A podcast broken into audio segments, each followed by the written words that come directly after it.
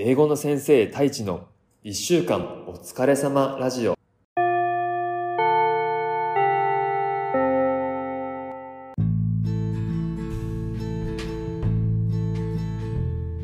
こんにちは。英語の先生太一です。ふう。今週もお疲れ様でした。やっと花金になりましたね。楽しい週末を過ごしましょうね。この番組は教育事業に取り組む一歩ラボ合同会社の提供でお送りします。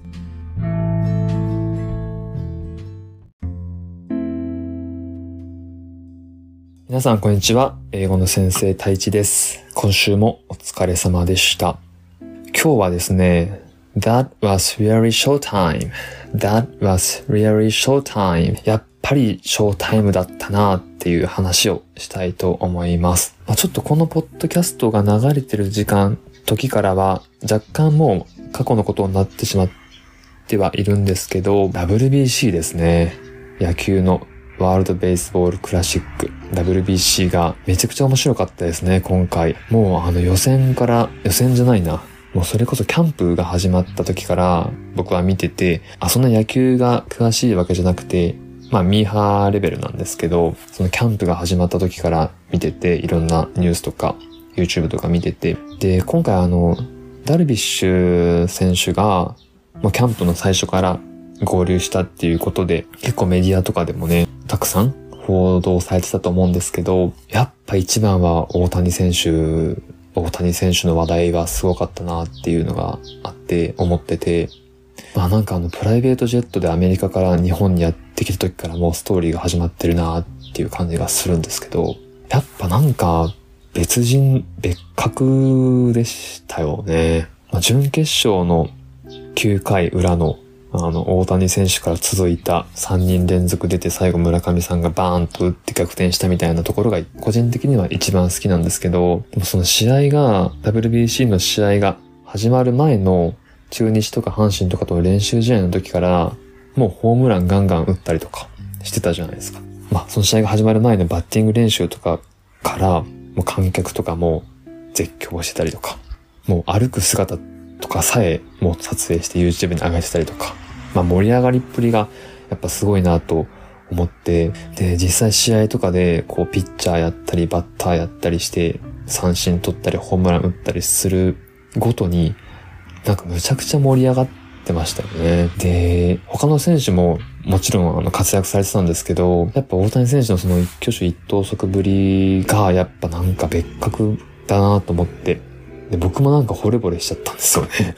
やっぱすごいなって。もともとピッチャーとバッター二刀流っていうことで、もちろん認識はしてて、で、まあ、メジャーでされてる時も、もう二刀流っていうことで、日本のメディアとか通じて認識はしてたから、してたし、あと去年とかもホームラン争いとかしてたりしてたんで、あ、やっぱすごい選手なんだろうなっていうのは思ってたんですけど、でもなんか日本のメディアを通じた情報だったじゃないですか。なんで、こう、いいところだけがうまく編集されて、僕には伝わってきてたんですけど、今回の WBC は、その試合だけじゃなくて、試合前とか、試合終わった後とか、まあ、一塁裏、三塁裏の、なんていうんですか、あそこのスペースって、選手がこう、控えてるスペースあったりすると思うんですけど、あそこにいる時の様子とかも全部抜かれてて、いろんなシーンが見えたんですよね。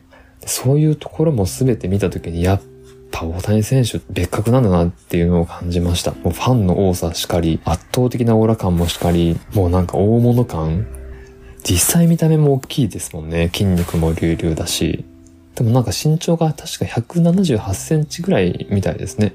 確か、それぐらいだった気がするんですけど、なんで身長がむっちゃでかいってわけじゃないんですよね。でもあんだけちょっと体が大きく見えるっていうのは、やっぱ筋肉とか、あと姿勢とか、自信とかもあるんですかね。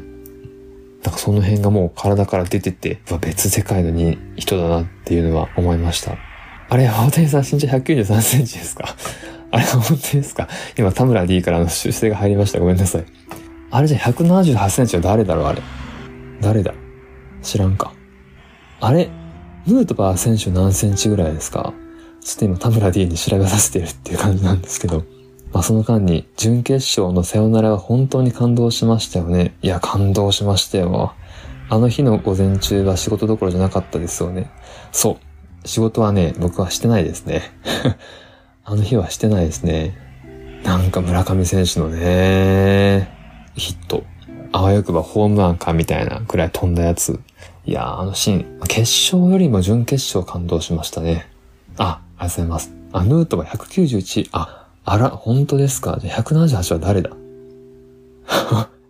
どこの情報見たんだろうなあ、失礼しました。お詫びして訂正申し上げます。193ですね。じゃあそれはでかいはずですね。背も高いし、肉厚だし。そう。で、今回そのね、思ったのが、その大谷選手を起用した CM? これも結構 WBC の時に流れましたよね。えっと、日本だったら、日焼け止め？石器製だったかな？の日焼け止めとか。あと、これですね。もうデコルテの CM ですね。これが僕は特に残ってて。あとはあの、ニューバランス？大谷さんが身につけてた服とかにも、あとグローブか。にもニューバランスって書いてあったんで、まあ、僕はこの3つ、日焼け止めとかデコルテとか、ニューバランスが特に印象に残ってるんですけど、このデコルテの CM がすごい効果があったみたいで、あの CM が流れてから、この化粧品の売り上げがもう4倍とかになったらしくて、あ、この数字はちゃんとネットで調べております。え、多分大丈夫です。4倍とかなってたり、あと男性客が激増したっていう記事が出てて、なんかこれがね、むっちゃわかる気がするんですよ。僕もあのデコルテの CM、これなんかイメージ湧きますかね？あの、大谷さんが、えっと、全体的には青かな？紫かな？そういうトーンの CM なんですけど、あたかも鏡に向かい合ってる時に手を伸ばしたら、大谷選手が自分の顔を触るみたいな感じの演出の CM なんですけど、この化粧品がなんか僕もですね、印象に残ってて、つい百貨店にですね、あの、見に行っちゃいました。あの、あ、どんな商品なんだろうと思って。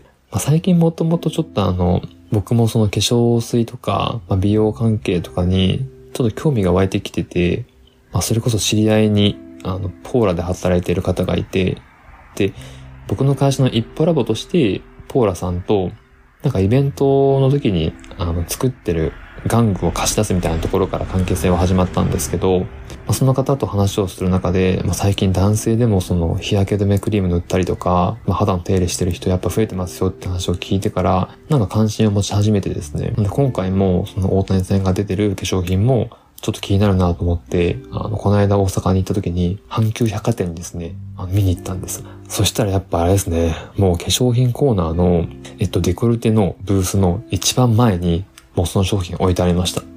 で、店員さんと話をして、最近売り上げやっぱ増えてるんですか？って聞いたら、もう激増ですって言ってて、で特に男性客が増えてますって言ってましたね。なんかもともとこの商品はその男女問わず使えるっていうことだったんで、その男性が使えるっていうのを最近押し出し始めたわけではないそうなんですけど、やっぱ大谷さんの、えっと、起用効果広告効果で一気に増えてるって言ってましたね。なんでまあちょっと今回のこの WBC でやっぱ大谷選手の影響を受けた人は多いんじゃないかなと思ったりしてます。ああ、田村 D なんですか。田中さん意識高いですね。ありがとうございます。かっこ笑い。田中さんが化粧水とか美容で意識していることはありますか、まあ、そんなに詳しくくはないんですけど、すんごい僕以上に意識してる友達がいて、で、その友達からは紹介してもらったのが、無印の導入化粧水かな。導入化粧水と、化粧水と、あと、えっと、乳液だったかな。3つを使うのがいいよって言われたんで、今それ使ってますね。で、結構値段の割に量も入ってるんで、もう、ジャブジャブ使えるんですけど、もうコスパもめっちゃいいなと思うし、実際つけた感じも、まあ僕の肌にも合ってるなっていう感じがするんで、まあそれを使い始めたら、まあ確かになんか前と比べたら綺麗になってきた感じはするかなっていうのは思いますね。田村に導入化粧水私も買ってます。サウナで重宝してます。もう完全に用途が田村 D ですね。サウナで重宝。サウナ入った後に導入化粧水つけるっていうことですかそのサウナ中に、あれかなつけたらぐんぐん入っていくっていう感じなんですか？あ、サウナ後ですね。サウナ後につけたらむっちゃ導入されそうですね。ぐんぐんぐんぐん吸っていきそうですね。いや、そうなんだ。サウナ後、サウナ後専用化粧水とか作ったら売れそうですね。もうあんのかな？サウナーの間で広まってるような化粧水とか。あ、田村 D。多分サウナ後の化粧水売れると思います。じゃあぜひ作ってください。そう。まあ、そんなことでね、あの、今回はその、大谷選手、やっぱすごかったなっていう話です。That was very short time. もう本当にショータイムだったなっていうトピックで今日話をしました。それでは